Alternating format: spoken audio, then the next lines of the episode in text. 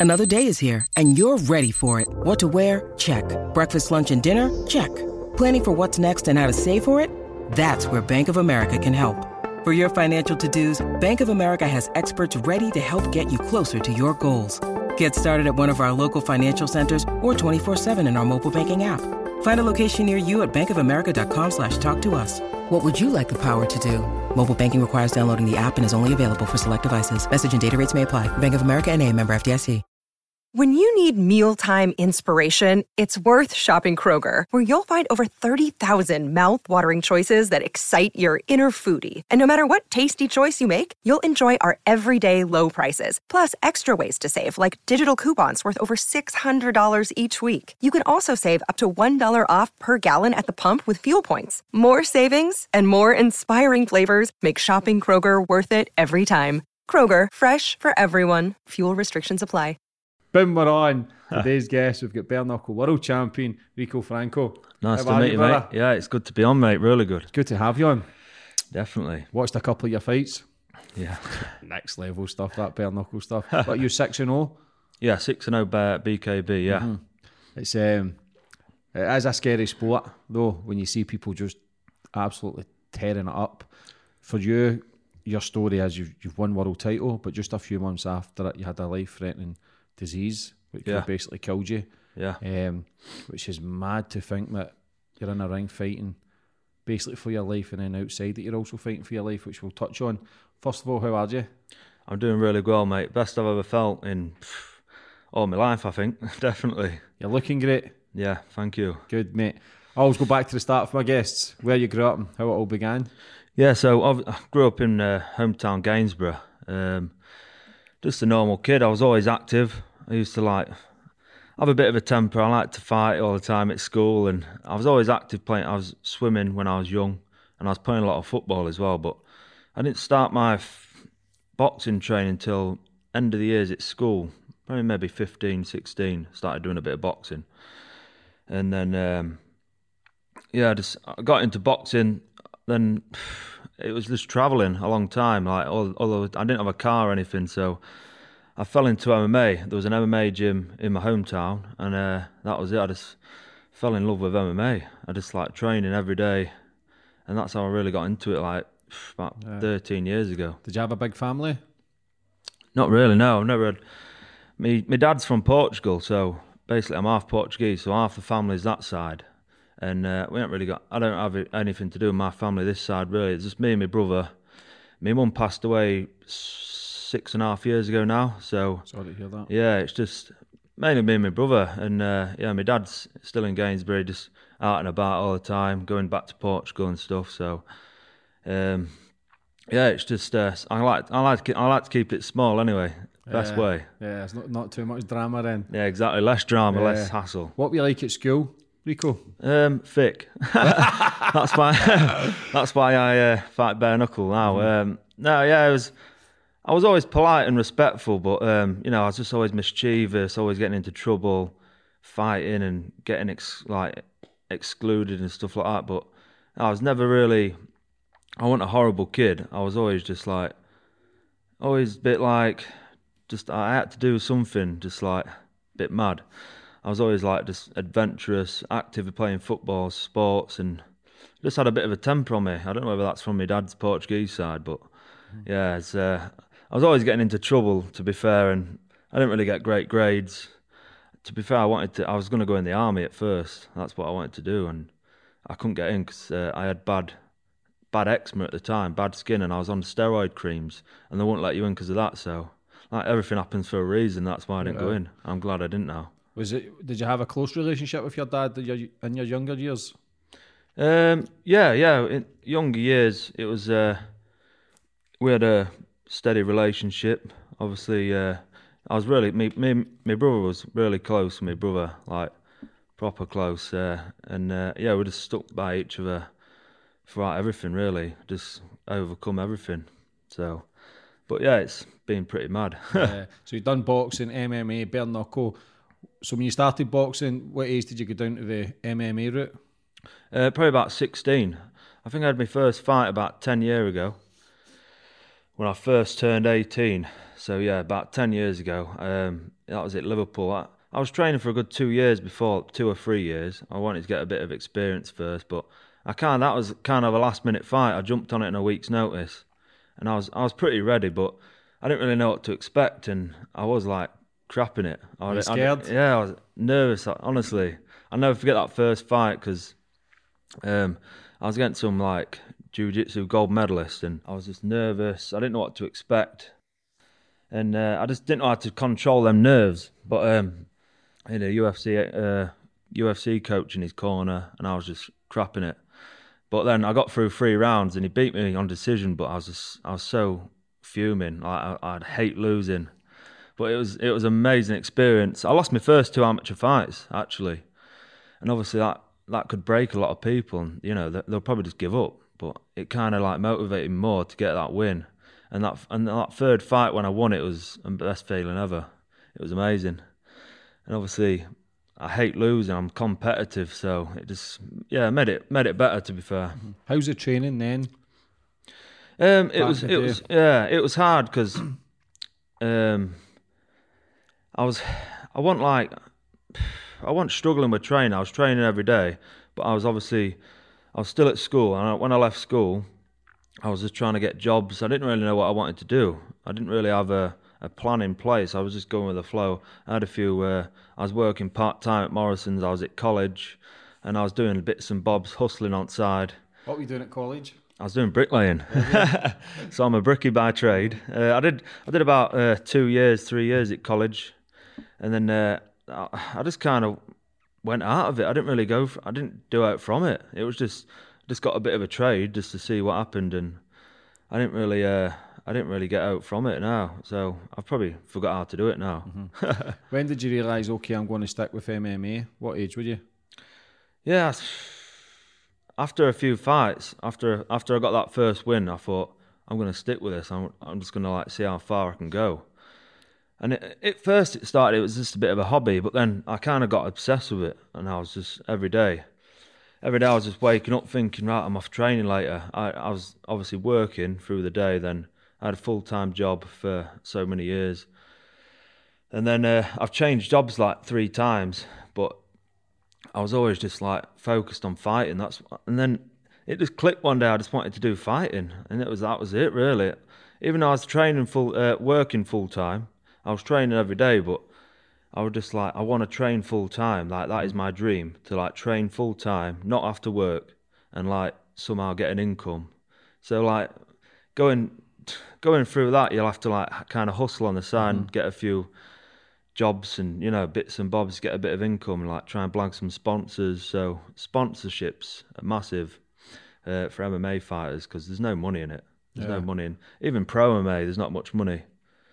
But then when I had my first pro fight, um, I basically I had to think right. I need to try and train full time. So I I fucked, I fucked the job off and I went part time, and then I slowly did that way. So it, it's been hard. Like there's no money in it. Uh, so what do you do it for just the love of fighting? What enjoyment do you get out of fighting, Rico? Do yeah, I you enjoy getting hit in that? Yeah, I think it's the I think it's just the training, like the buzz you get from just training, like even grappling, like you get a just that feeling when you've finished the trailing, you've let off all them endorphins and you just feel amazing. And obviously while I'm sparring, I don't know what it is like getting punched, but you just get a you get a good buzz when you people might think you're mad, but uh-huh. every fighter knows what I mean. And like when you get that little trade, when you're trading punches, getting there, you just feel amazing. Like you just come out of the gym, you just feel like everything that's going on in the world, you just forget when you're training, and you're just in that zone, and you just feel amazing. You feel free,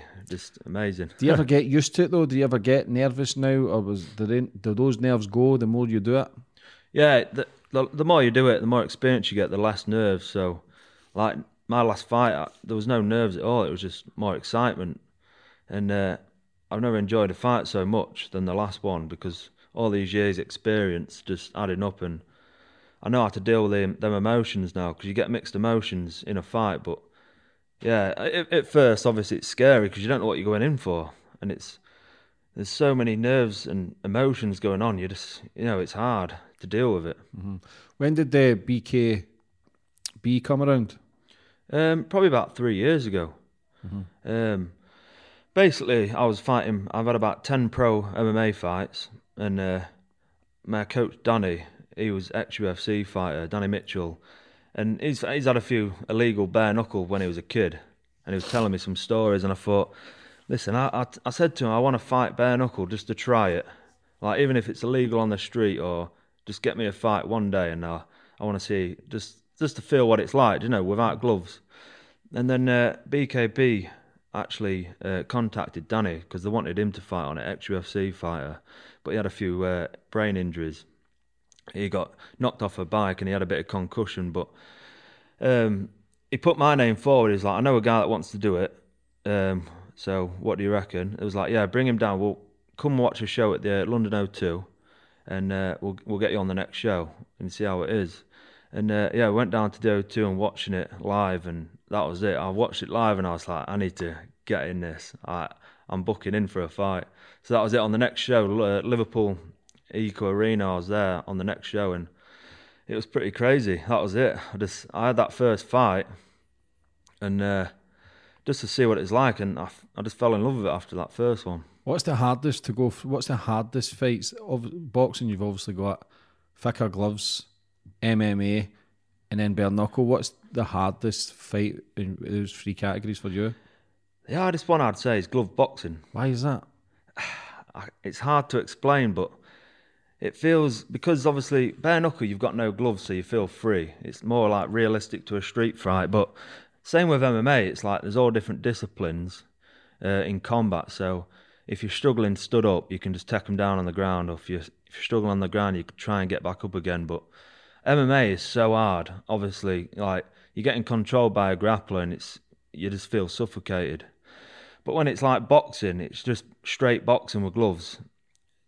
Again, you feel suffocated because if you're against a good guy just tagging you and you you're cornered in, a, in the corner just getting tagged, there's nowhere to hide. You can't run anywhere. It's I don't know. I just feel you, you can't really get through with them boxing gloves like with like bare knuckle. But I think yeah, boxing is hard. I've I've sparred with some good pro boxers and it is tough, very tough. Yeah. What? How hard is it to go from boxing, MMA to bare knuckle? Did you think doing all the rest of those things enhanced you for bare knuckles? It just totally different art technique? Yeah, it's kind of like a hybrid of both of them. It's kind of like both in one. It's, it's obviously it's boxing, boxing rules without gloves, but then it's like it feels like your own MMA fight because four ounce pro gloves is pretty much like without. Yeah, it mm-hmm. feels the same.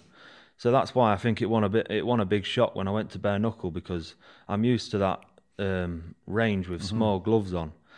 So it wasn't really a massive shock. It was quite. It felt comfortable because I was used to um, MMA most of my life. Yeah. So it, it just felt like yeah, I was just fighting MMA. So you're a better. Do you think you're a better bare knuckle fighter than MMA fighter? I'd say so. Yeah, definitely. Um, I was always a, a good striker in MMA. Like every loss was a submission. So I did work. I have got three twist, twister submissions at Pro MMA, which is pretty mad. I think that's like no one's ever got three, but you're only allowed to do that in pro because it's like a yeah twisting the spine, so it's illegal in amateur. But yeah, it's um, I just find boxing at bare knuckle is my kind of thing. After that first fight, I thought I found my sport. I found something that's my style. Do you know what I mean for fighting? So yeah, I just feel so comfortable in there. Mm-hmm. With the bare knuckle fighting, how hard is it to stick to tactics? Because when it's so brutal, yeah, and you're getting fucking yeah knockout punches but survive them, does the tactics go right out the window, or do you do you in with a plan? Because when you watch the bare knuckle fights, the ones I've seen, it just looks like a free for all, just both fighters swinging. Yeah. Is there tactics involved compared to MMA and boxing? Yeah, yeah, definitely. You've got to have a you got to have a good solid game plan because if you don't, then you've got to kind of be smart. Where I like to use my range in and out, try and take less damage as possible. Because if you're going in like a pro boxer, like gloves high, trying to swing, you're just going to punch elbows. You know, like if you're going to punch in the wrong places, that's it. You've broke your hand straight away. So you've got to like pick your shots and be smart. That's what I've tried to do. Oh, the first fight I had, I went in mad and I was just, I think I broke my left knuckle but that's the only time I've had a hand injury uh, out of six fights, and I've kind of just adapted as every fight went on. I've I've kind of learned right. I need to do this. I need to do that, and I've adapted. And uh, that last fight, I finally found you know the perfect style against because Jimmy Sweeney he's got he's he was the best in the sport and you know just all of his wins 25 wins I think one loss you know he's got the perfect style for it so I was kind of like watching how he does it and then kind of replicating it mm-hmm. so uh, yeah it's it's definitely a mad style what sort of injuries have you had from what sport have you had the most injuries boxing MMA or bare knuckle MMA yeah 100% MMA see people would think probably bare, bare knuckle. knuckle yeah yeah, Ben. Uh, MMA, I've had um, I've had both knees popped out twice. Um, I've had when I was sparring, I had two hematomas in the nose, two blood clots. I nearly died from that. Actually, I nearly got a brain infection from that because you know the blood nearly travelled to the brain. But um, I had to have surgery on my nose. Um, I've had yeah, my thumb broke, MMA gloves. I, yeah, I've had a few bad injuries. Obviously, you get cauliflower ear, but um, yeah, bare knuckle, I've not had. I've only had a few. I've had a few cuts, but nothing crazy. I, I had one little injury on my left knuckle in the first fight, but other than that, uh, no injuries at all.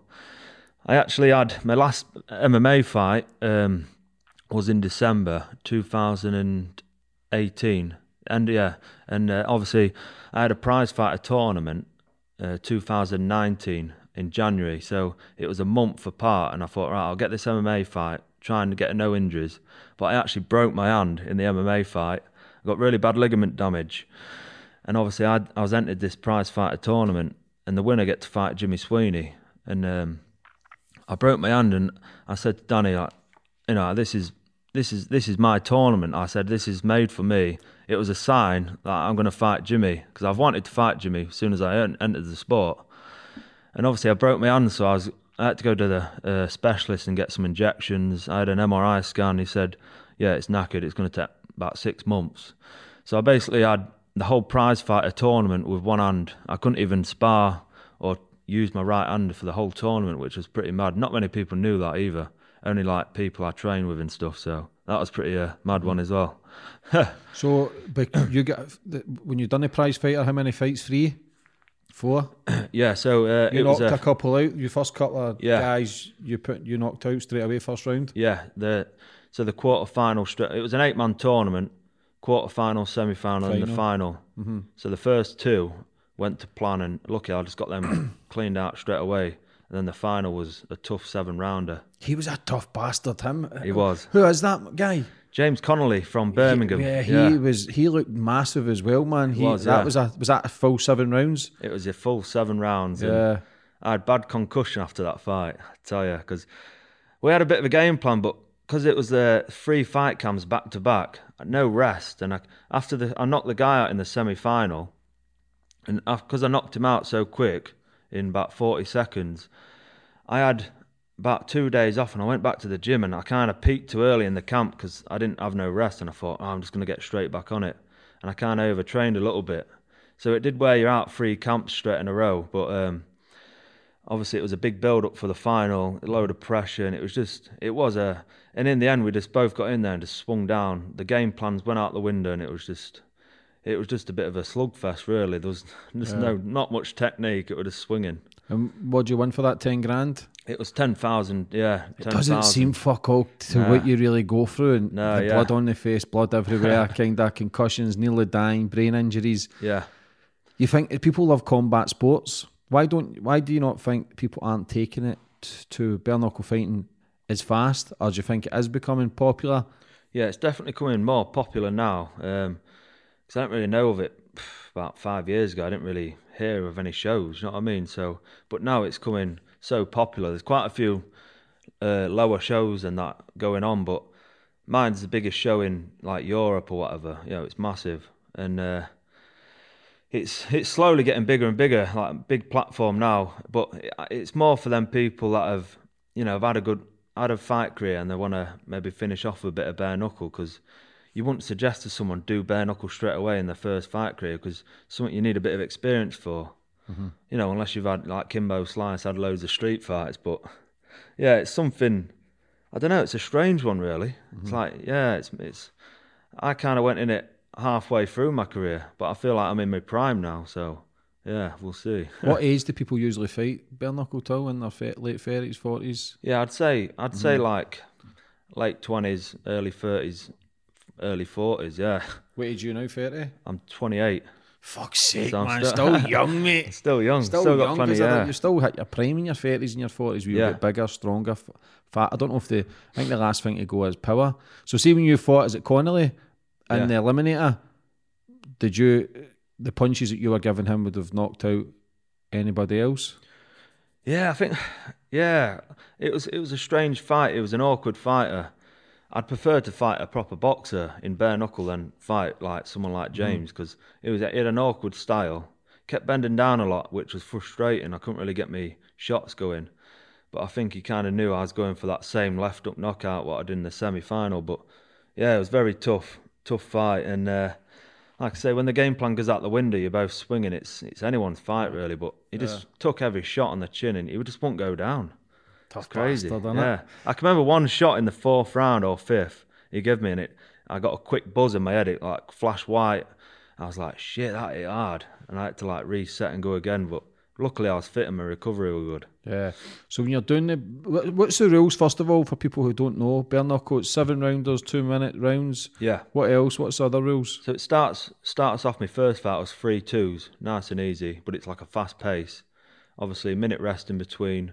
Everything's the same rules as boxing, except you get a 20 second count if you get knocked down, um, and it's two minute rounds. So that's the only difference, really. It's pretty much the same as boxing. Do you feel that a big help? The extra ten seconds Yeah, if you get knocked yeah. down.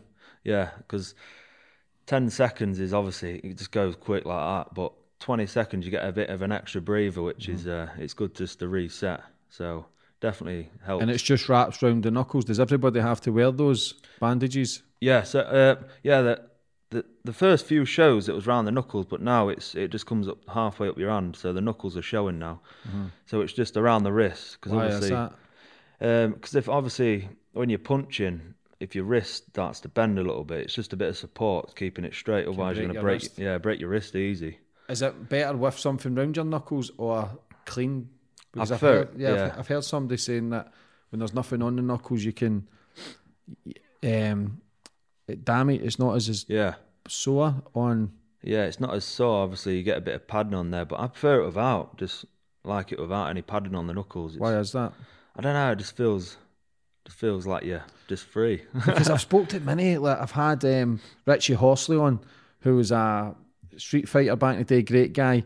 I've had James Quinn on, the Gypsy King, Yeah. who was undefeated in Yeah. their own styles. I, I, who was it? But I can't remember who it was. I had this, but it's. I've said it before, but they says it's like a bit of self harming as well. Give me the pain. They like the pain, getting Yeah. punched when they they get excited. That is kind of fucked up. Do It you is. get that? Where you feel yeah, you want to feel the pain? I kind of like before the fight. I'm like, I want to see blood. I want. I want to. Like, I can remember punching Jimmy in the second round, and his face just burst open. My hands was felt like they dipped in oil. It was just blood everywhere, and it was like so greasy.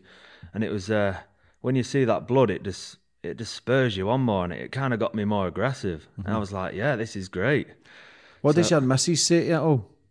Um, yeah, she does she come to your fights? Yeah, she comes to the. fi- Oh, yeah, she's really good support. She supports me all the way. Um, so massive fair play. But she prefers watching me doing bare knuckle than MMA because she don't know what's going on on the ground. Do you know when it's on the ground and you know all my losses have been submissions in MMA in, in MMA, but she don't really know what's going on on the ground grappling. So she gets a bit confused, like, oh, what's going on here? But when it's boxing, she knows what's happening. But then she just when when she sees a bit of blood or if I get knocked down, you know, she'll she'll be panicking a bit, but she just gets pissed. How was that um, when you got the Jimmy Sweeney fight? Who's you say is the face of bare knuckle boxing? yeah, Yeah, I think he's only lost one or two fights. Freeweight world champion. You were the underdog. yeah, Young kid coming into a fight. You won the eliminator, but Yeah. Not well, not really well known then. yeah. How much pressure was on you for that world title fight? To be honest, I, I didn't feel any pressure. It, was, it was mad. I felt more pressure for the prize fighter final than I did for the Jimmy fight because obviously I was just an up and comer challenging Jimmy for his belt. I felt he had all the pressure on him, and I was just happy to fight the guy. Like it was just an honour to fight Jimmy in the ring and share the ring with him because I've always looked up to him and. You know, since I started the sport, it was like Jimmy Sweeney. This he was the king of the sport, and you know, just before the I shouldn't have done it, but before the prize fight, when I was in the tournament, I kind of looked past everyone and I was just visualizing Jimmy every day, like I'm to win everyone, just to beat everyone, and then every day I was just training for Jimmy. It was weird, and when it happened, it was like everything happened for a reason. And um, when I got through it, every day when I was visualizing it, everything come true in the fight, and it was crazy. But it was yeah, it was an honor to fight Jimmy and uh, share the ring with him. It was great. Are you a fan of the secret, the law of attraction? Yeah, definitely. Yeah. yeah. Visualization, manifestation. Yeah, visualization. It's like what McGregor says, you know, mm-hmm. visualizing it every day. The more you do it, the more it's going to come true. And like I say, when when I was in the second round in that Jimmy fight, everything I visualized was happening, and it was like I was kind of getting too confident. I was like, no, this is easy. This is like sparring. I started pulling some shapes, pissing about, messing about a little bit, because in the fight camp was there's a thing called defense labbing. you know was was doing a bit of training, taking the taking the mick out of some shapes that I was doing, and I started doing that in the third round, and that's when he knocked me down basically. But yeah, messing about. You can't mess about in that game because one second you switch off, that's mm. it. You can just get knocked out. Was that your first knockdown? Yeah, first knockdown. But you look shaking. Was that not? Did you knock, knock down twice that round? Yeah, uh, knocked me down twice. I think he just wanted to get get it over and done with because mm. I don't think he. I think the you know the I shocked him a little bit with uh, the speed and the pressure. It got a lot too. And obviously, I, I cut his uh, jaw down here as well. And the second round was amazing. It went it went it couldn't have gone any better. But then you know when he knocked me down in the third twice, my recovery was good and it, I kind of got up straight away. But then Danny said, you know, just get down, take the count, have a breather, and then reset, go again. And then you could see Jimmy just trying to get it, get it finished mm-hmm. straight away. So. Um, yeah, that was a it was a bit of a shocker. It it was kind of just a quick flash, and I kind of got got back up, and I, I knew what was going on. Uh, my legs weren't really that wobbly. I felt all right, to be fair, even though it looked like I was a little bit. I, but I did feel all right. Just everything just went too mm. quick. Is there much? Usually in the boxing, when they're tired, they get a rest, they'll grab on. Can you do that also in bare knuckle? Because the ref looks as if he splits it fast. Yeah, yeah, he splits it fast because obviously it's it's a quick two minute rounds. As soon mm. as that is a clinch, that's it. The the break it straight away. So yeah, that's it. That it's uh, Baz the ref. I think yeah, you've seen him before. Big Baz. Barrington. Yeah, Barrington. He's the yeah. ref. He's the ref. Uh, he was the ref for the. He's a great fight. guy. Shout out he to is, Big yeah. Baz, man. Him and his missus Tracy, two great people. I'm always giving them shouts outs in this podcast, but phenomenal. Was that who the ref was? Yeah, yeah. So I never even I noticed. Yeah, yeah. He was the ref. Yeah. Big, uh, big Baz. So yeah, he was splitting it up and um, yeah, so you wouldn't want to fucking crazy. go against Big Baz, man. He is can, massive, man. I can remember when some lads are fighting once, and uh, they kept they kept grabbing hold of each other, and one of the lads tried to punch him while his hand was on the ground. So Baz grabbed him, like suplexed him like mm. over the ring, mate. It was mad. Yeah. he is a yeah, he's a machine. He is, yeah. And he fought for years with one eye. I know, yeah, he did, yeah. It's crazy. Nuts.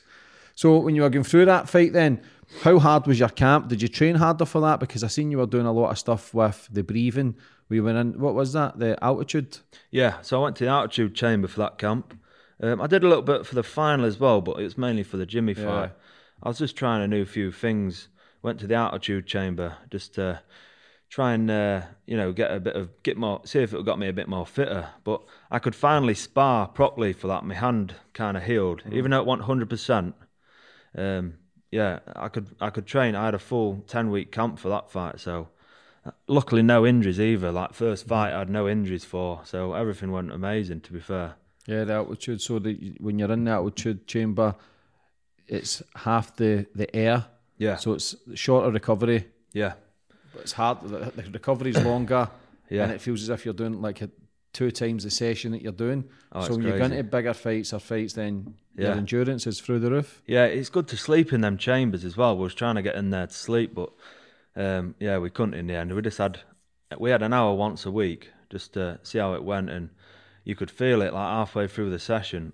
I think we was going a bit too hard in the training. Mm. You was only meant to go light, and I think we was doing like full on sessions in there for an hour, yeah. nearly passing out. Because after. you are known for your fitness, uh. people yeah. know you as being yeah. extreme. Yeah, I was always I was always pretty fit. I think it's just from being active all my life. Like. I've had a good endurance all my life, but um, but now it's different level. Yeah. You've always been close with your mum as well, who sadly passed away. Was it 2014? Yeah, it was. Yeah, How was that for you? 'Cause she was a massive supporter for you. Always Yeah. came to your fights. She didn't like your fights, of course, as any Yeah. mother would, I I'd, I'd yeah. imagine. But when she passed away, how difficult was that for you? Oh yeah, it's absolutely broke me. Like, you know, it took a massive chunk out of me, and it did take. Well, it's still it's still hard now. That's why I got to keep busy. But it took a massive, uh, massive thing out of the way, and it was it was hard to deal with. I didn't know how to deal with it. It was you know me and my brother got through it together, but it was um, it was a very weird experience. Obviously, I I didn't expect it was gonna. I knew it was meant to have happened because she was ill for so many years, but in my head, I just kept, I was like just visualizing there, nothing's to happen. And then, boom, when it happened, it just hit me like a ton of bricks. And yeah, it was hard, but um, I kind of just went back training straight away, just trying to keep me focused. But yeah, it took took years and years to get uh, Yeah. get over that. Because that was a rare, a rare, a rare disease that she had when all It the was, organs yeah. shut down. Yeah, See, that's difficult. I've mentioned it a few times on the podcast. My dad passed away with leukemia. did it? Yeah, and the body shuts down, the kind of everything. It's just it's sad to see that you clearly obviously just fought through your pain. Like. Yeah. I still don't know if I'm ever over it. You don't know if you've ever got over it. How to get over grief or losing someone. It's fucking so hard. But Yeah. I think I think we just learn how to block it out. Yeah. we don't feel it anymore. So when you're through that, how long did it? How long was that? Did that? Did your mum get told, okay, you're going to die, or was it? How yeah. that- So she was ill for about five years. what It- was the disease? It was called uh, a Langerhans disease. It LCH. Very rare. LHC. Yeah, it's very rare. It's like it's mainly like um, mainly like kids get it and stuff. So it was more in kids and men more than women on their own. So it was like one in a million or something. It's like you know there was probably one guy in the UK that really knew about it. So pff, never heard of it. I still never hear of it now. You know what I mean? So she had so many like problems going on for years and uh, get going back and forth to hospital. I can remember taking her all the time, and then uh, all these different problems were happening. They just didn't know what it was. They just kept going back and forth, and then eventually there was like, right, yeah, she's got cancer. So it was like, oh, you know, that's awful. Like, was was trying to keep her strong, going through chemo for about a year. Um, yeah, she lost her hair. She had a wig. I've got a picture of, on my phone when she come to watch me fight, going through chemo. Uh, that was the last fight she went to at uh, Don, local Doncaster Dome, and uh, there's, there's a picture, and it's it gets me all the time when I see it because she's got a wig on next to me dad, and she's just smiling away, and it's like it's the most powerfulest picture ever because mm-hmm. you can see in her eyes she's got a few tears, and she she's not well at all, and like it's just a powerful picture because she's got that much emotion, mm-hmm. but she's like so proud of me, like what I'm doing. It's oh, it's it's horrible. Yeah, we'll use that picture. We'll put that picture at the start of this podcast. We'll dedicate this podcast to your mum. Yeah, Yeah, definitely. so Yeah, you can send us a photo of we Yeah. can put that at the start yeah, of this podcast. great. Yeah, definitely. Did you feel how difficult was it to how difficult is it for a fighter to fight after a tragic loss? Oh, it's horrendous. Because be fair, people yeah. look at fighters and think tough bastards. They Yeah. don't feel any emotion or pain. But Yeah. every fighter I've in, ever interviewed, they've got more emotion than anybody. So how difficult was that for you to push through it? very difficult. Um, like I said, I couldn't get my head around it for years, and you know, I was, I was just, I was literally taking fights on just a week notice, just because I was wanted to get something just to fight, let a bit of anger out. But then I'd go into the fight angry. But because I had uh, a year before my mum passed away, I was going back and forth with colitis. I had a disease, so um, I was struggling with that as well. Like obviously, I had anger, but then I want, I was ill as well going into fights, and it was just, it was all pretty mad, really. But um, yeah, it's now I now I use it differently. I, I use it to fuel my training, fuel my fights, and now I, I look at it different than back then. But obviously back then it was you didn't know how to deal with it. Who knows how to deal with a loss? No one. Yeah. You just got to kind of just do it as it comes. But yeah, it's been very tough, very tough. Yeah, you just, in life, mate, you just kind of got to always kick on. It's that people always, when it comes to Christmases and birthdays, the day they die, there's always something there that triggers that a smell and a, Yeah. a song. There's always something there that triggers it. But for in life, it, Yeah. I always say you just got to keep swimming against the tide. Yeah. We're all in the same sea. Some people have got more waves crashing off them than others, but you just got to keep fucking swimming. Yeah, definitely. So you've got what was that disease there you mentioned? uh, ulcerative colitis. So what was this you'd been battling with for eight years prior as well? Yeah, so probably about nine, ten years, about ten years, I probably had it, and then I was basically having symptoms like cramping all the time, going to, rushing to the toilet twenty times a day, losing blood, fatigued. I was pale. I just didn't know what was going on for about a year. I kept going to the doctors, and they kept saying it was IBS, and they just said, "Oh, change your diet." Um, and it just kept didn't go away for about a year, and I was just getting to the point where it was just getting too bad. I, mean, I can remember my mum was in hospital at the time, and she was messaging me while she was on her deathbed, saying, "Let me know how you get on." Like she was struggling to message, but she kept ringing, saying, "Oh, make sure you go to the doctor." So she was thinking of me while she was like dying, basically. That's how what a woman she was. But yeah, I ended up going. My brother took me to A and E one day and was like, "Right, let's just go A and E because the doctors are not doing anything." They took some blood tests. I had some high inflammation, and they said, "Yeah, you need to see a specialist." So I waited another six months. So it just it, it got really bad quite quick, and um, I seen a specialist.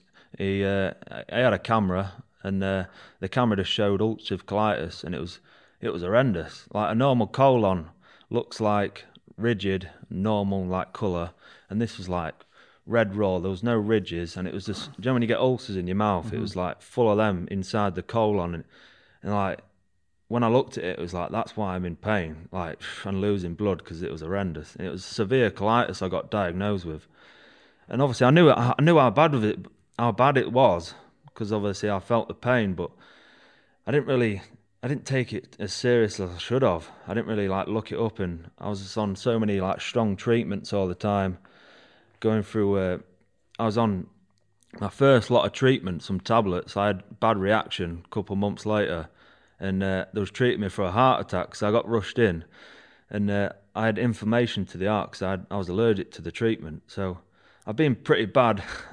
I'm just, uh, I've always been ill all my life. I've always had like illnesses. I'm just no, I just, I'll just laugh it off now. But um, yeah, I've always been allergic to treatments all the time, and I never got on with any treatments. I was sat on like a chemo drip for twice. I was on it, and I was just having bad reactions to it. Basically, that's what it was like treatments, biological treatments. Nothing was working really. And then luckily, I went in for remission for about a year, and that was the prize fighting tournament year, 2019. The whole of that year, I was in my remission where it was under control basically. Um, I moved to a different hospital, um, and then yeah, I was in remission for about a year, and everything was under control. And then obviously last year, last lockdown is when it just went bad again. So yeah, it's it's been a mad mad journey. I- All my fight career, I've fought with colitis, just dealt with it really, and it's been hard. So how do you train through that then? Do you have down days? Do you do you Yeah. lie about your house and not do anything for two days? You seem like the kind of guy who's always constantly pushing Yeah, to so- get out yeah. to make something of their life. Yeah, I um basically always fatigued and always like ill, like because it's an autoimmune disease. It makes your whole immune system. It affects your immune system, and uh, when you go on these biological treatments, they actually lower your immune system even more to battle the disease. Um, so I was always just ill, basically always ill, pale, always had problems like rashes everywhere, um, just from the treatments and stuff. But I kind of just dealt with it. Like every day, I knew, I knew I was gonna have cramps, gonna lose blood, rushing to the toilet, and I kind of just dealt with it and just. I always used to put it back of my mind and like, right, I'm training. I used to always struggle getting up for training and stuff like that and work and stuff, and um, you're just constantly tired all the time, and you know, because you you go into the toilet that many times, um, it drains you, like physically drains you. And I don't know how I used to train and compete at the level I did and going through colitis. Like when I look back now, it's like I was really ill, but you just get used to it and live with it. Like I, I just I used to think that was normal. Yeah, it's mad. I know my friend who from White's Beaconsfield to do we sponsored the show a few times. My good friend Ollie um, battles with Crohn's disease as well. Yeah. He's in the hospital all the time and they just constantly working, pushing themselves to just got to keep being better. They've got Yeah. a teeth whitening company, they've built it up from nothing to one of the biggest companies in Europe, which is phenomenal. But it's a mad disease. I think everybody struggles with it differently. So how do you how do you how would your training, do you think, be if you never had that? Do you think being fit has kept you alive basically as well to help fight Yeah. disease? It would make your immune system stronger, even Yeah, though it gets yeah. weaker. But the white blood cells, I'd imagine, would be stronger to then fight these infections and disease. Like, how much has fitness helped you?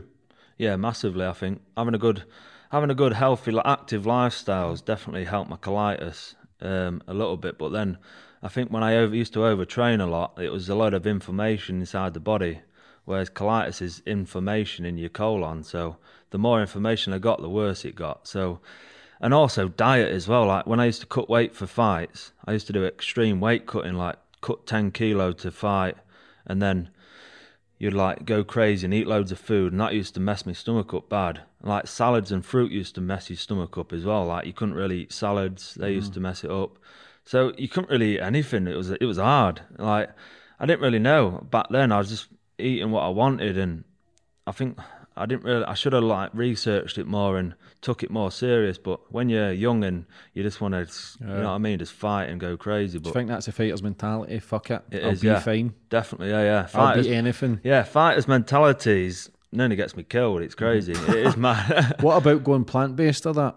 You see a lot of people going plant based and it kind of reverses things and changes things. yeah, I've tried vegan, I've tried vegetarian, back eating meat again, but it's just different. Yeah. These different tech. You, don't- you, you, people just don't know that I'm for everything, whatever your diet is. Do you know what? If it suits you and you're healthy, then Yeah. by all means do it. Like I know people. It's my my granddad lived to fucking eighty three, and he was smoking hash and he was eating pizzas and kebabs, and he lived an okay life.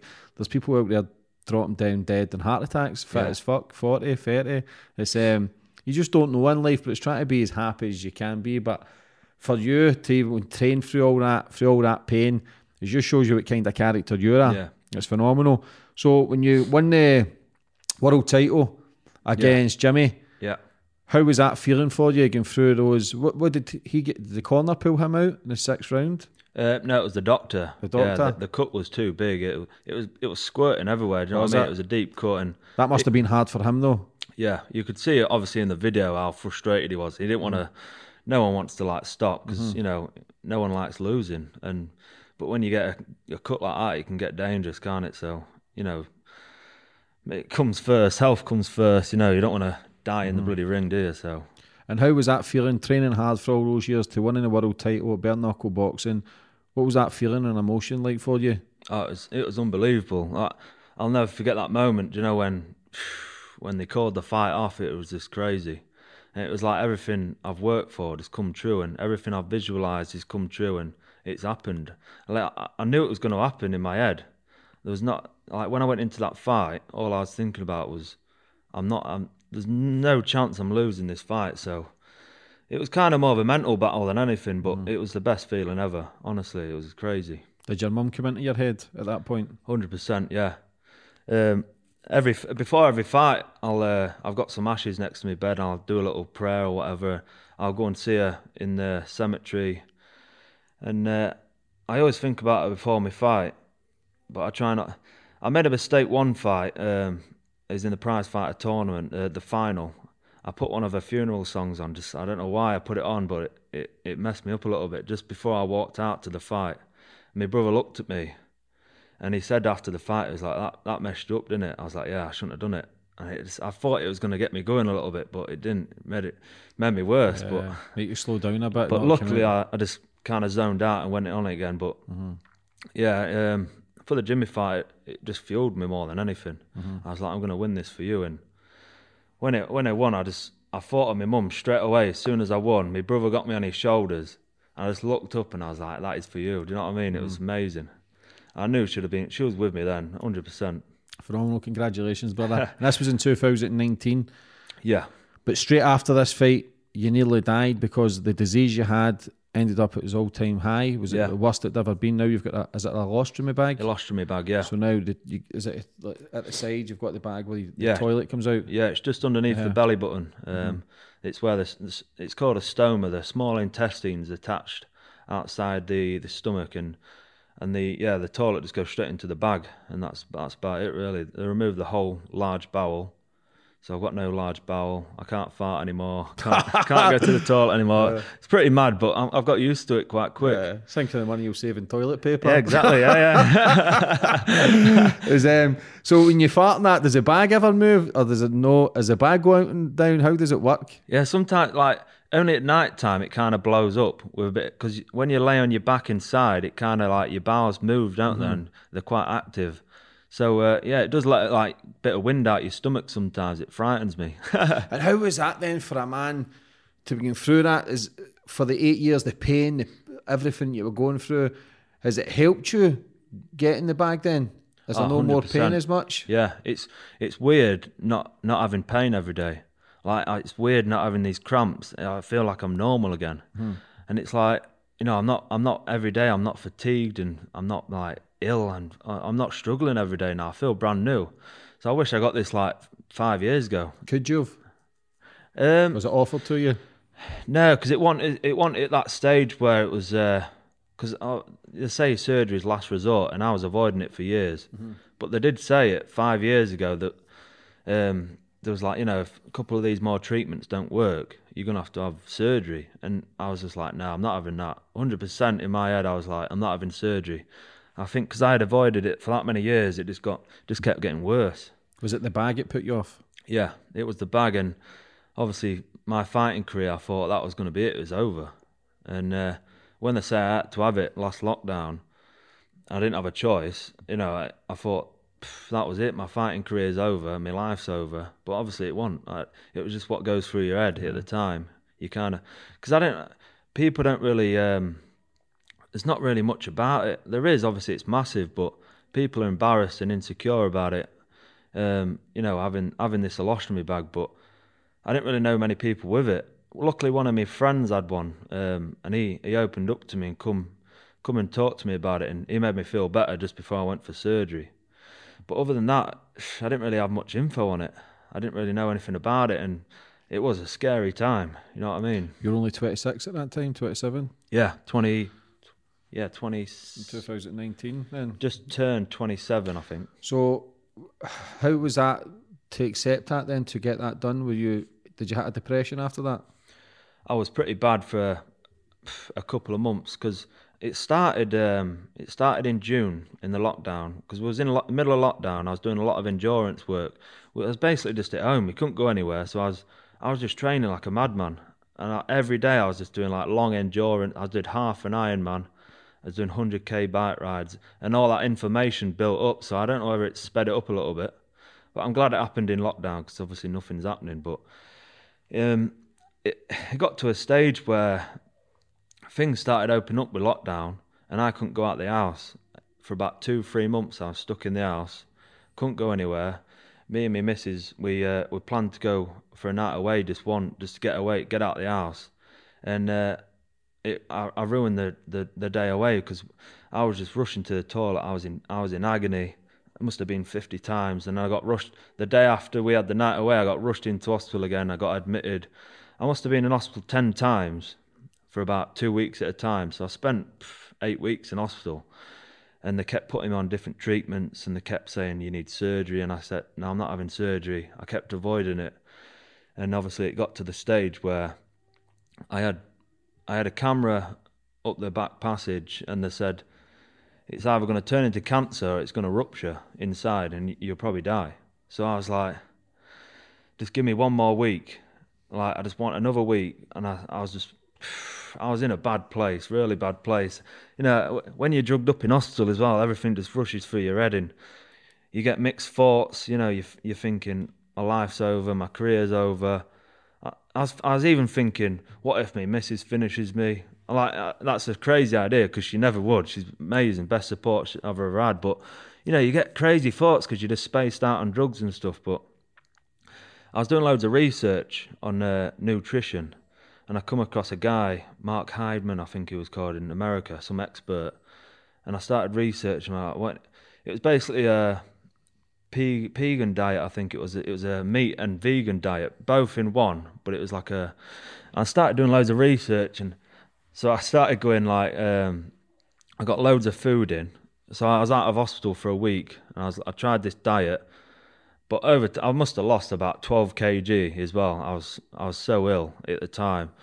Um, I've got a picture on my phone from when it was like one eh, 12 kg difference. It was crazy.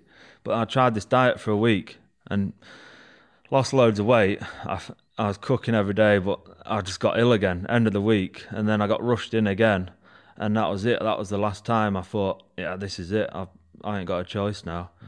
And then I got rushed in it in the middle of the night, and uh, the the basically it was like three in the morning, drugged up, and all these surgeons rushing in, waking me up like, you know, you need surgery now. I'm like, this is like a, it was like off a movie. It was scary. Do you know what I mean? Like, it was in, a, I was in a bad place really, and no one could visit you because it was the middle of COVID. Mm-hmm.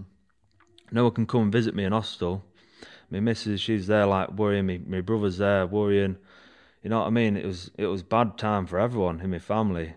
My miss, yeah, my missus, she she thought I was gonna die. Like she actually told her mum, she's like, I think he's gonna die. Like she, that's she that's how bad. It, mm-hmm.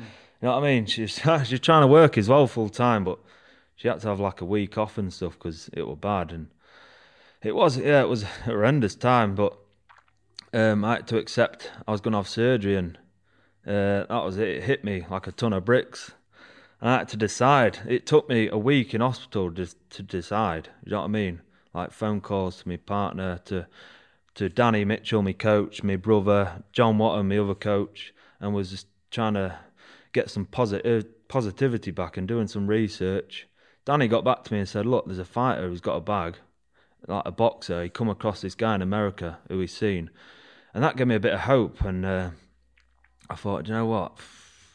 I ain't got a choice, but I can't just sit and cry about. it. I've just got to get it done." And uh, they wanted it done there and then, but I said, "Look, just give me two weeks. Let me go home on some strong steroid tablets, and uh, let me have two weeks to let it sink in." And then, uh, yeah, they booked me in. Three late, three weeks later, it was uh, they booked me in for the surgery, and I was I was kind of in a good place when I went in because I accepted it by then. And How uh, long was the operation? it was eight hours, eight hour keyhole surgery. So it was a it was a major surgery, and it was it was a long one. I've never I've only had one little surgery on my nose before, and that was it. I've never had anything like that before, and it it was it was it was like I was preparing for a fight going into that surgery. It was mad. It was pretty crazy. What was that like the first time you woke up with the bag on? Was it weird? Strange? Yeah, I kind of I can remember waking up in intensive care and looking around. And I was just spaced out on bloody morphine. And there was on morphine and ketamine. I was on. It was the good stuff then, I was innit? tranquilized. so I was just like spaced out, thinking, yeah, this is this is mad. And then I fell back to sleep, and then I woke up in my room. Um, I was in a room on my own. Woke up, and then this, this woman come in, this nurse, and I looked down at the bag and the first time, and it was just. I was like mortified. I was like, shit, this is crazy. But it, it was just because it was one of the medical bags. Straight away, it was see through, so you could see everything in there, and it was, you could see the stoma, and it was like all green acid coming out at first, um, and it was it was a massive shocker. But because I was in a bit of pain, and everything was just going like really fast, um, I was out in four days. Four days, and I was out because I was just recovered quick, and I managed to change the bag. So I was out in four days, and uh, it was just it was just crazy. Really, it was a mad experience. But you're still here to tell the tale. Do you know what I mean? Exact- That's all part of your journey. That's all part of the story. Yeah. This is what people buy into the inspiration, the motivation, not to quit, to keep going. End of the day, it's a fucking bag. You've got to do the toilet somewhere. Yeah, exactly. You exactly. just do it in a fucking bag. A bit. Do you Yeah. know what I mean? How's other people treat you? Like other fighters and that? Is it okay when you've got it on? How do you fight? Do you put something round it, or Yeah, does it freak yeah. other people out? Yeah, I, I, the when I went the first time, people's like properly looked is when I went swimming. First time. Like pe- people are going to look, I would look. Yeah, you don't yeah, want yeah, to look, I but know. we're all nosy bastards. Do you know what I mean? what I As a guy, I go to swim. There's a guy who swims with one leg and he takes. Really? And I always look and I think, stop fucking. Yeah, you it's feel just bad, one but you're, thing, just, you're just a nosy bastard. Yeah. To be honest, I, I know people are going to look 'cause it's natural. It's like you know, it's not normal. Some someone actually, some old bloke said to me last weekend. He was like, "Is that a, is that a tracker?" Is that is that some sort of tracker for your lamps? And I, I was like, yeah, because I was using my Garmin watch. I was like, yeah, it's uh, it tracks my lamps. He was like, what that thing on your stomach? I was like, oh no, that's a shit bag, mate. He was like, oh, I'm sorry. I was like, no, no, you're all right. You know, because people's not used to seeing it. I've ne- I've never seen anyone with it, and you know, I, I get a few stares, but I, I don't mind showing it off. I don't mind. You know, I, I tell people about it, and I just like raising the awareness for it. Yeah, you've just got to own it. Yeah, definitely. Fuck sakes, it's a bag in the stomach. It's, Yeah. it's fuck all. It's just you just got to own it. So now then, going through all that, the emotion, the ups and the downs, the pushing through, thinking your girlfriend's going to leave you, think you're going to die, thinking your fight career's cut Yeah. over. It's not just one thing. You're thinking a fighter's coming to end his career and he's thinking, okay, I'm going to retire. Yeah. You've got everything. How am I going to make an income? Am I going to lose my partner? Yeah. Am I going to live or die? There's, there's so much. So you've got all that pressure That's in what I mean, yeah. So how have you managed to handle that, especially going through lockdown? Has that helped though with nobody about and kind of? Yeah, I think it's helped because obviously in my head I know nothing's going on, no fight shows, so I'm, I'm So kind of not missing out on I'm- I feel like I wasn't missing out on Yeah. much. So it happened in a good time, and I recovered. I recovered really fast, and I, I think yeah, definitely. I'm glad it happened during lockdown. Yeah. So how did you handle it all then?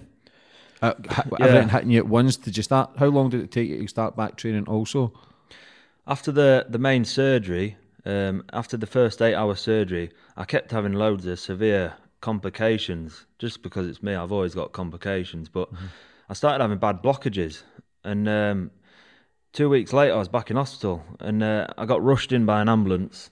My missus thought I was dying again. I'm like, for fuck's! I was like, this is never ending.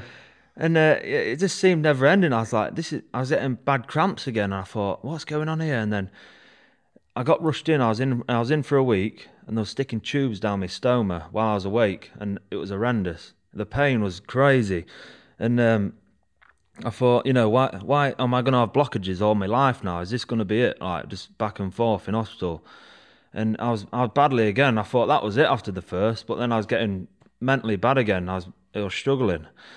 And then a week later, I got rushed in again. I had to have emergency surgery because um, there was a stitch internally too tight, a little bit too tight, and it was causing causing some severe blockages. So I was getting blocked up, nothing was coming out, and um, this I was getting severely sick. And uh, they basically said, if it's not going to come out that way, it's going to come out this way, and I was going to be sick, like, and there was going to be crap, Shit co- out your yeah, basically shitting out your mouth, and that was a mad thought, and. Uh, so they had to do emergency surgery, but they had to stick tubes down my throat to get like acid out. Oh, it was horrendous, and uh, that was that was the worst time, worse than the first surgery because I had this emergency surgery. I rushed. The, it was like, right, you can you have surgery tomorrow? And I was like, what? Why do I need surgery? I thought you unblocked it. It was like, yeah, you, there's a stitch too tight. We just need to refashion the stoma. So I was like, yeah, whatever, let's go. I didn't have time to think. It was the next day. I got into the theatre and uh, I had to have another epidural in my back, and it wouldn't go in. I was like, and it got it in, and it was it was killing. And then I thought, right, let's just put me to sleep and let's get going. And then he was like, oh no, because of COVID, you've got to stay awake. I'm like, you jet? I was like, what? I've got to stay awake during this surgery. You're going to be ramming into me. So that was like a mad. As soon as he said it, I had about 10 minutes to get prepared. Mate. I'm glad he told me then because I, w- I would have probably jumped out. I was thinking about fucking it off. I was like, I'm not staying awake during this. I've, I've been through enough shit. But then, uh, literally. Yeah, literally, yeah. And uh, he put, this, um, he, he put me sedated, so I was, I was just like half drowsed, half knocked out, and they put a big sheet here so I couldn't see, and people were talking to me, but yeah, I was awake for surgery for a few hours, but you could feel them prodding and stuff. But when I come out, because I didn't have no food for about five days, my stomach was empty. I was on strong morphines. I was on oral morphines, and I was on tramadols, uh, all sorts of tablets going through. Because it was a tablet form, it was affecting my stomach, and I had severe sickness for about three days. Um, but then I couldn't be sick because my stomach was that tender from the surgeries. I was, I was straining my stomach every time I was trying to like be sick, and uh, I actually thought that s- that Saturday I thought I'm I thought I was dying again. I thought that was it. This is the worst I've ever felt in my life. I'll never forget that day, that full day of being sick, and it was just green acid coming out, and it was the worst feeling. I'd rather have cramps in my stomach than that. Mm. and they had to stick tubes down my throat again, and oh, it was horrendous. There's that many. I've got horrible pictures on my phone just for like you know keeping memories, mm-hmm. but whenever I get a feeling of being sick again, it gives me flashbacks. But that was the worst day. But after that, touch wood, everything got back to normal, and I've never had a problem since. Never had a blockage. Never had any pains. I've got on really well with the bags. But yeah, I think the main thing that got me through it was um, just surrounding myself with good people, good positive people. I've, I've got um, John Watham. He's um, he's like a mind coach. He does triathlons, Ironmans. Really positive guy. So he gets me in a good place. Danny Mitchell's really positive. He's my coach, my brother, my partner. You know, they're just all feeding me positives. So, you know, just uh, trying to think positive as well. Like thinking, what would my mum do? What would she be saying right now? And you know what I mean? Just trying to get through. But in my head, I was like, oh, I've lost my mum. This has happened now. I was like, there's no hope. Uh, It's just going to keep getting worse all the time. I'm not going to be able to fight again. So I was getting all these thoughts going through my mind, and I'll be honest, I didn't want to be. I didn't want to be here after the surgery. I was having thoughts because my missus was back to work, and I was stuck in the house twenty four seven. I couldn't even go out for a walk. Couldn't go downstairs. I was laid in bed for about four, well, three weeks, I think. And you, you know, you get mad thoughts, and you, you, you're like, I don't want to be here anymore. Suicidal. It was, yeah. I, I'll be, I'll be honest with you. I was, I was getting them thoughts, and my partner was really strong. You know, she, because I used, um, I struggled a bit, obviously, when my mum went before, but she's always been there, and my brother's always been there as well. But it was just hard because I was always on my own. But luckily, touch wood, I had my two dogs, and they kept me going through the whole of it. I, I honestly, they are, they are the cure for a lot of things. Dogs are honestly, they're amazing, and uh, you know that's that bit of company, and they're always there with you. But I think yeah, after after I get out walking about again, I think that was it. My mindset was focused on uh, just getting things put in place like triathlons and fighting again. Because what one thing like John Watton and Danny was saying, especially John, he was saying, look, what you got to do while you're laid in bed resting, like you, you're not be able to do it. Try not to think about the your stomach and what's going on. Try and think about what what you're going to do in the future, and think like set some targets, set some goals. So he actually, uh, I went and seen him a month later, and he booked me in for a triathlon in September this year. And he was like, "I'll book you in for this. Give you something to motivate you for, something to work towards. Keep your mind focused, even though you're not going to be training just yet." Um, and all I, all I was thinking about was Jimmy Sweeney again. I was like, right, I'm going to get back and I'm going to rematch Jimmy, like next year. Even though there was like, I wasn't even expecting to fight this year at all. I was thinking about a couple of years, but my recovery was that quick. I was training. I was back in the bag in about a month. Um, a month after surgery, or two weeks, I think, after the second surgery, I was out in the garden knitting the bag, and I kept ripping ripping the stitching out on the on the on the where the surgery was. So I didn't listen. I was I just used to rush back and overdo it again. But luckily, uh, it settled down. I, I managed to get listen to me me family, and there's like, look, just let it heal first, and then you can train. So I slowed it down, started doing a bit of biking, bit of running slowly, and I built it up. I built it up from the beginning again, basically. And uh, after about two months, the muscle memory started kicking in, and my fitness started coming back slowly, and uh, that was it. There was no more pains. Yeah. It was crazy. Feel And like a new man. it was like, yeah, it was like I was Terminator's come back. How was it then? What weight were you starting to train again when you lost everything? Did you lose over 28 pounds, 30 pounds? yeah, so uh, I normally sit around 80 kg, and uh, I can remember I got to about 69 before the surgery, and I tried to bulk up a little bit again, and then it was hard. I was trying to eat loads of carbs, but then after the surgery, um, I was down to about 72, and I started eating more. Obviously, you couldn't really eat. You had to eat certain things for like two months. Can you Like- still eat the same with the operation and stuff? Can you still eat normal? Yeah. Then Yeah, yeah, I can still eat. I can eat anything I want now. Basically, Mm-hmm. I can eat more. I can eat stuff that I wasn't eating when I had colitis. Normal. how does that affect your? How did that affect your fitness? Like, can you still run as far? Can you still go as many rounds? Can you still push yourself to the extreme with the bag? with the bag? Does yeah. that affect anything? Liver, No. kidneys, breathing? No, so I, I, I honestly thought, you know, I won't be able to do like I did, but I was doing, I'm doing everything I was before, but doing it better. Mm-hmm. Like, do you know when I had, uh, when I had colitis, I couldn't I couldn't go any further than five k run. Um, when I was having a bad flare up, only when I was in remission I could do like long endurance. But throughout the whole fight camps, it was probably five k, and then I'd my stomach would cramp, so I'd have to run back home. Like I couldn't I couldn't go far. You know what I mean? So. It's it's always been a struggle, but now I can do anything without wor- worrying. There's no worries. Yeah. So how do you fight then? How do you get into a bare knuckle fight? Obviously, you've got you can't go down a certain level in the waist, but Yeah. what happens if somebody punches it or kicks it in an MMA fight? Yeah. What can it So, rupture um, or anything? Can it break? Yeah, one one main thing is getting hernias uh, around the stoma because it's obviously when the when they're stuck into it, ripped open your muscle into your abs, it's weak, and the, they say hernia is one of the most things. So I've got a, I forgot a few support belts and stuff, but basically when I'm boxing, I've got a, the boxing guard actually comes above the uh, the stoma, um, and you can get some support belts as well, but. I can I can like tap it myself and it doesn't hurt, but I've not actually took a full on punch to it yet. But I think with the boxing guard over the top and uh, another support belt and stuff, I'm pretty confident. I've done some sparring. I've took a few steady shots on it, and it don't even when I'm sparring, it I don't even cross my mind it's there anymore.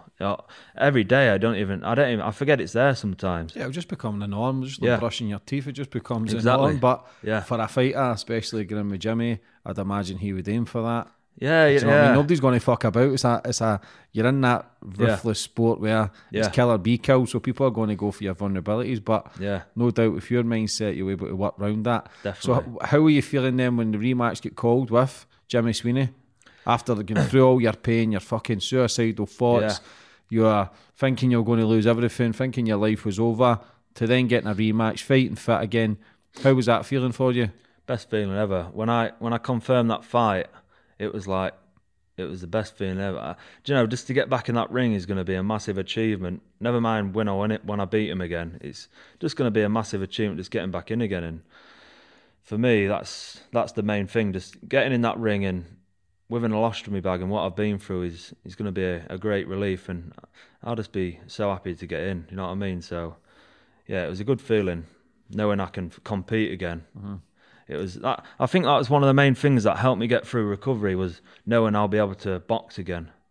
Just always having that on the back of my mind, like I will box again and I will prove everyone I will, you know, prove surgeons wrong and stuff like that. So Did they tell you not to fight? um, yeah. Be- So before surgery and stuff, I was I was asking them so many questions. Like, you know, I want it as low as possible because I'm going to box again. They're looking at me, going out like, you sh- yeah, yeah. They just like kept saying, yeah, all right. And uh, I was like, you know, is there anyone ever boxed with this before? And it's like, they don't, no, they've they've not known anyone. Do you know what I mean? So. It was kind of all. They just probably thought I was just mad, and they probably thought, "I They were right though. yeah, true. um, but yeah, I think just my mindset, I was just like, yeah, I'm I'm gonna fight again, and that's it, end of. And I will find a way to fight again. And the only one uh, I might struggle with is mixed martial MMA again because obviously there's kicks, there's grappling. I might, I'll have to find a way to get a support guard just to cover it, and what promotions will let me fight on there. But my coach Danny Mitchell's, is keen, he's pretty positive. Will get me on a MMA fight as well. Yeah. Anything can be done, man. Anything can be got. Like, this is all part of your journey, the inspiration to help people, the motivation to never quit. Yeah. That's what it's all about. Never give up. Never let what doctors fucking say consume you and think, Yeah. okay, I'm just going to take their advice. Yes, take your advice from some things, but it's still your life Yeah, to live it. Do you want to lie in your house in your bed all day just feeling sorry for yourself, crying into your fucking pillow thinking that's it? Because Yeah. that ain't living. You know that yourself. I've had many inspirational people on here, but your stories, I, I actually love your story. You're a fucking right good guy, Yeah. man. Like, for what you're coming through and what you're pushing towards, and you're still young. To have that Yeah. mindset at a young age, were you doing any reading or any motiv- listening to any motivational videos? Were you? yeah. I was watching your podcast. Um, I was watching a lot of. Uh, I was watching a lot of Gordon Ramsay as well. Mad, weird, weirdly, just watching a lot of Maybe food he's got a thing for the Scottish people, I mate. know, yeah, and uh, yeah, I was I was reading some books, podcasts, and uh, David Goggins. I was watching. I was just reading like loads of positivity stuff, and um, yeah, just getting them positive thoughts, and you're hanging around with positive people just gets you through. And any any negative thoughts and that just brings you down all the time. So yeah, it's it's one of the main things that gets you through. To be fair, Yeah. So your fight, when is your fight? um, it's 14th of August. And uh, is it the O2? We're going to have a crowd in again then, Yeah. London. Yeah, there's full crowd again. They say so. How many people's in there watching? I think uh, two and a half to three thousand in the London Mm-hmm. Indigo. It's so it's inside the O2 at the Indigo. It's a nice, nice big uh, theatre place. It's yeah, it's good. I'll come Yeah, Is it sold out yet? Is the tickets went out? Uh, tickets they should be out soon. There'll Yeah, be a I'll link. get a couple but, of um, tickets, man. I'll yeah, definitely I'll be def- there to support you, mate. Yeah, that'll Um, be that'll be good. So, how's the training going to be for this fight then? Um, to be fair, I'm fitter than I was already on the last fight. Mm-hmm. 100 percent. I can't believe like the fitness um, is improved. So I think you know just because I'm not fatigued and tired all the time. But uh, I've I've basically started doing a lot of triathlon training. So I've got actually three triathlons coming up in the next month or so. So I'm looking forward to just competing in them as well, keeping me fit. But since I've been on a proper training plan, um, it's actually John's coach, uh, Dean Kirkman. He's he does world championship level uh, Ironman, so he's so clever. He knows what he's doing. So he's he's done me a pro triathlon plan. I've been on it for about ten weeks and training smarter without. I've never really had a proper plan. I've always like overtrained because it's just that old school style where you just every session you go full on. But now I'm training smarter. I've got a set plan what I'm doing. So I'm getting them recovery days in properly, training every day. Do you know what I mean? No, no days off, but because me training smarter, I'm getting so fitter quick. And uh, yeah, I'm, I'm just. I start my camp in about four or five weeks. I'll have a solid eight week camp, get some solid uh, sparring in. So I'm just looking forward to starting, just starting to get in camp again. I'm excited. Yeah, Yeah, be- something to look forward to. definitely. Yeah. So, feeling fitter, feeling stronger. What weight is it? Super middleweight? Are you middleweight? Um, yeah, so the bare knuckle, uh, the weights are a little bit different. I think mine's like featherweight title, even though it's Yeah. at 75 kg on the same day. Um, it's same day weighing as well, so you've got to get down. There's no big weight cuts. Because obviously, dehydrate yourself for a bare knuckle fight is a bit dangerous. So try and get down. I think it's lightweight or featherweight. Yeah. So that's at. But when you hit the weights, people's targets are some people are a kilo Yeah. over and under. How is that in the weight division? Is it not as close as it has to be? Um, yeah, so obviously, if you're a few pounds over, you've got to try and cut the weight. So saunas or anything like that, just trying to burn the weight off. But you've got to be pretty much bang on. Yeah, bang on weight. yeah. So, do you think obviously you win this fight then? Get into it. Hundred percent. He's getting stopped within five rounds. Have you spoke to him yet? Uh, yeah, he's, I've spoke to him uh, after surgery. He's, he's always been quite respectful, and he messaged me saying sorry to hear about you know going through surgery and stuff like that. And um, yeah, we, we've messaged each other now and again, just being respectful. We've we've got that respect for each other like fighters, but end of the day, this is a fight, and he's in my way and my dream. So Did you still got the belt? yeah, I've still got the belt. Yeah, um, it's in me. It's in my room where. Just in case, case you weren't active, they maybe took it off. Yeah, you had no, no, I'm still, I'm still the champ, so I'll be defending the belt August. And He'll uh, be buzzing for it as well. yeah, So he will. Yeah, so he's only had one loss um, Mm-hmm. against Julian Lane's ex UFC fight, and he revenged the loss. So he's never he's never lost twice to the same person. But Is a gypsy, big gypsy. Big, yeah, he's uh, an Irish gypsy. Yeah, don't- Jimmy. Yeah, Tough bastards, those So they are- gypsies, man. It's like- in the blood, is It's in Yeah, the love fighting. Irish travellers. Yeah. It's in the blood. Uh, you know, bare knuckle boxing. It it's in the bloodline, and they've done it for decades. yeah, you've got two dogs, two rescue dogs. Yes, I are. Your pride and joy. How is that being father to two dogs? Oh, it's amazing, mate. Better than kids. Because I know you've spoken about having a third dog, fourth dog. You want a house Oh, with yeah. ten dogs. You've says. Yeah. Um, Dogs are the best. why do you love the dogs so much, and why rescue dogs, which is a phenomenal thing. I respect that as well. Um, I've always wanted a dog since when I was young, but my dad never let me have one. I don't know what. It's just never really had a dog, but I've always wanted a dog. And then when me me, me and my partner um, we bought a house, I was like, yeah, I want a dog. We need a dog just to. And obviously, when my mum passed away, it was kind of like a um, what do you call it, a grieving kind of thing. Someone was like, you know, maybe get a dog, and it was the best thing I did for grieving was to get a dog.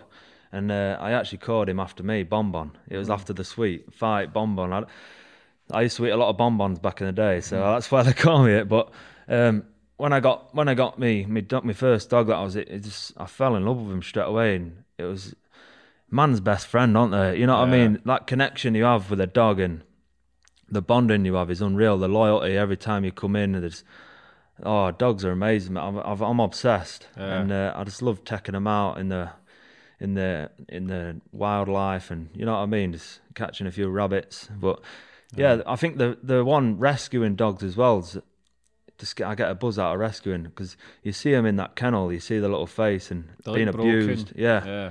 I think my first one, Bon, was abused quite bad because he, he was like really scared. He was underweight. He was he always used to be scared when you go to tap him and stroke him. So, just now he's got the life of luxury. He's, the amount he's come out is unreal. Like it was never. He used to be so scared all the time, but now he just he's like the man now. Do you know what I mean? So, and uh, yeah, I rescued my other one about two years ago.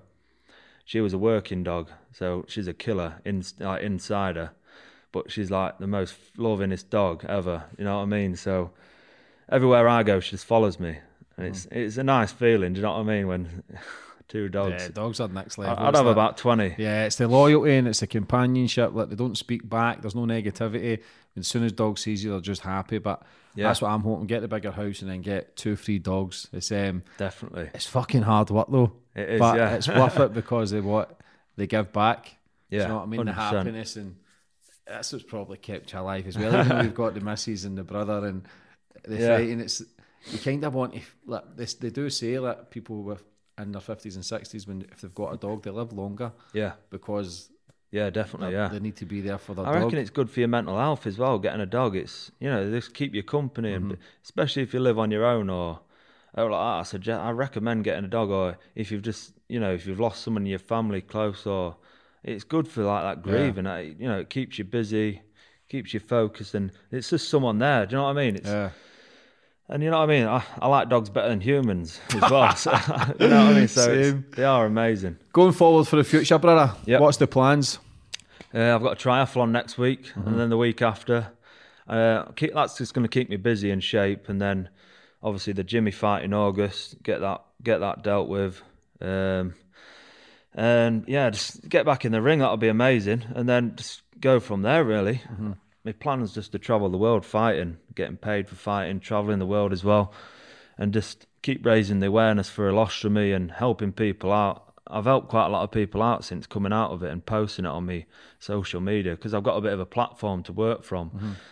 Uh, uh, hundreds of people been messaging me, so I've helped a lot of people out, which is a good feeling as well. Um, because a lot of people do struggle with it. People feel alone. Yeah, alone. Yeah, embarrassed, alone, confused. So, helping the people out with colitis, ileostomy. A lot of people are just getting ready for surgery and they're scared, and they, they message me, and I've I've helped them out a lot going through surgery. So, that's that's pretty mad. Seeing as I've only had it for about six months, it's pretty crazy. But um, yeah, just uh, keep fighting, have a nice family, just just live the dream and just enjoy life. You know what I mean? Just travel the world, just look each day, just enjoy it. I think that's the main thing. Just be happy.